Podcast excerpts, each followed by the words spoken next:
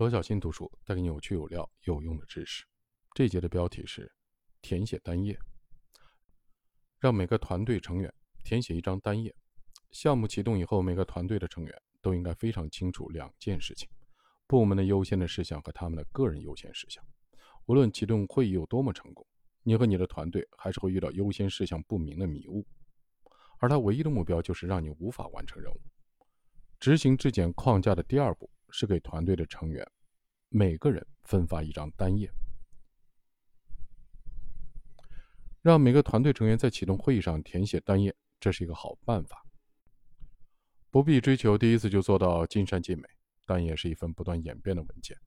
随着项目的发展，越来越多的任务已经完成，优先的事项会发生变化。在我的公司，我们打印了很多大张的单页，制成展板，挂在每张桌子的旁边。为什么？因为几乎每天每小时，人们都会忘记他们的优先的事项是什么。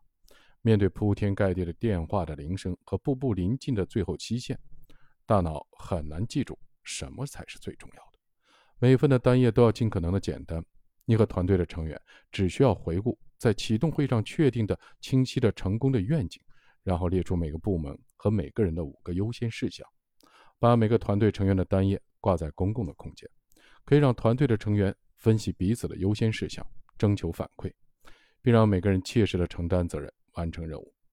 如果你喜欢，也可以使用电子版的单页，但是我们公司更喜欢纸质版的。我喜欢随时都能看一眼看到的单页。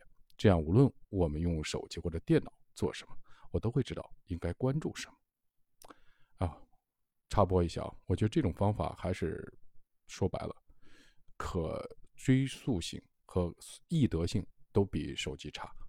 那还是用我们一些电子的工具更方便。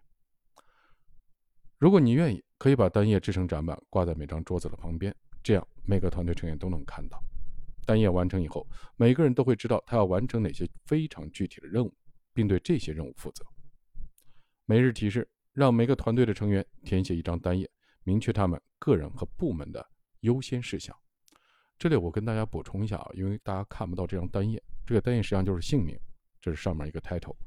接下来三个部分：首先是部门的优先事项，其次个人优先事项，第三是个人的计划。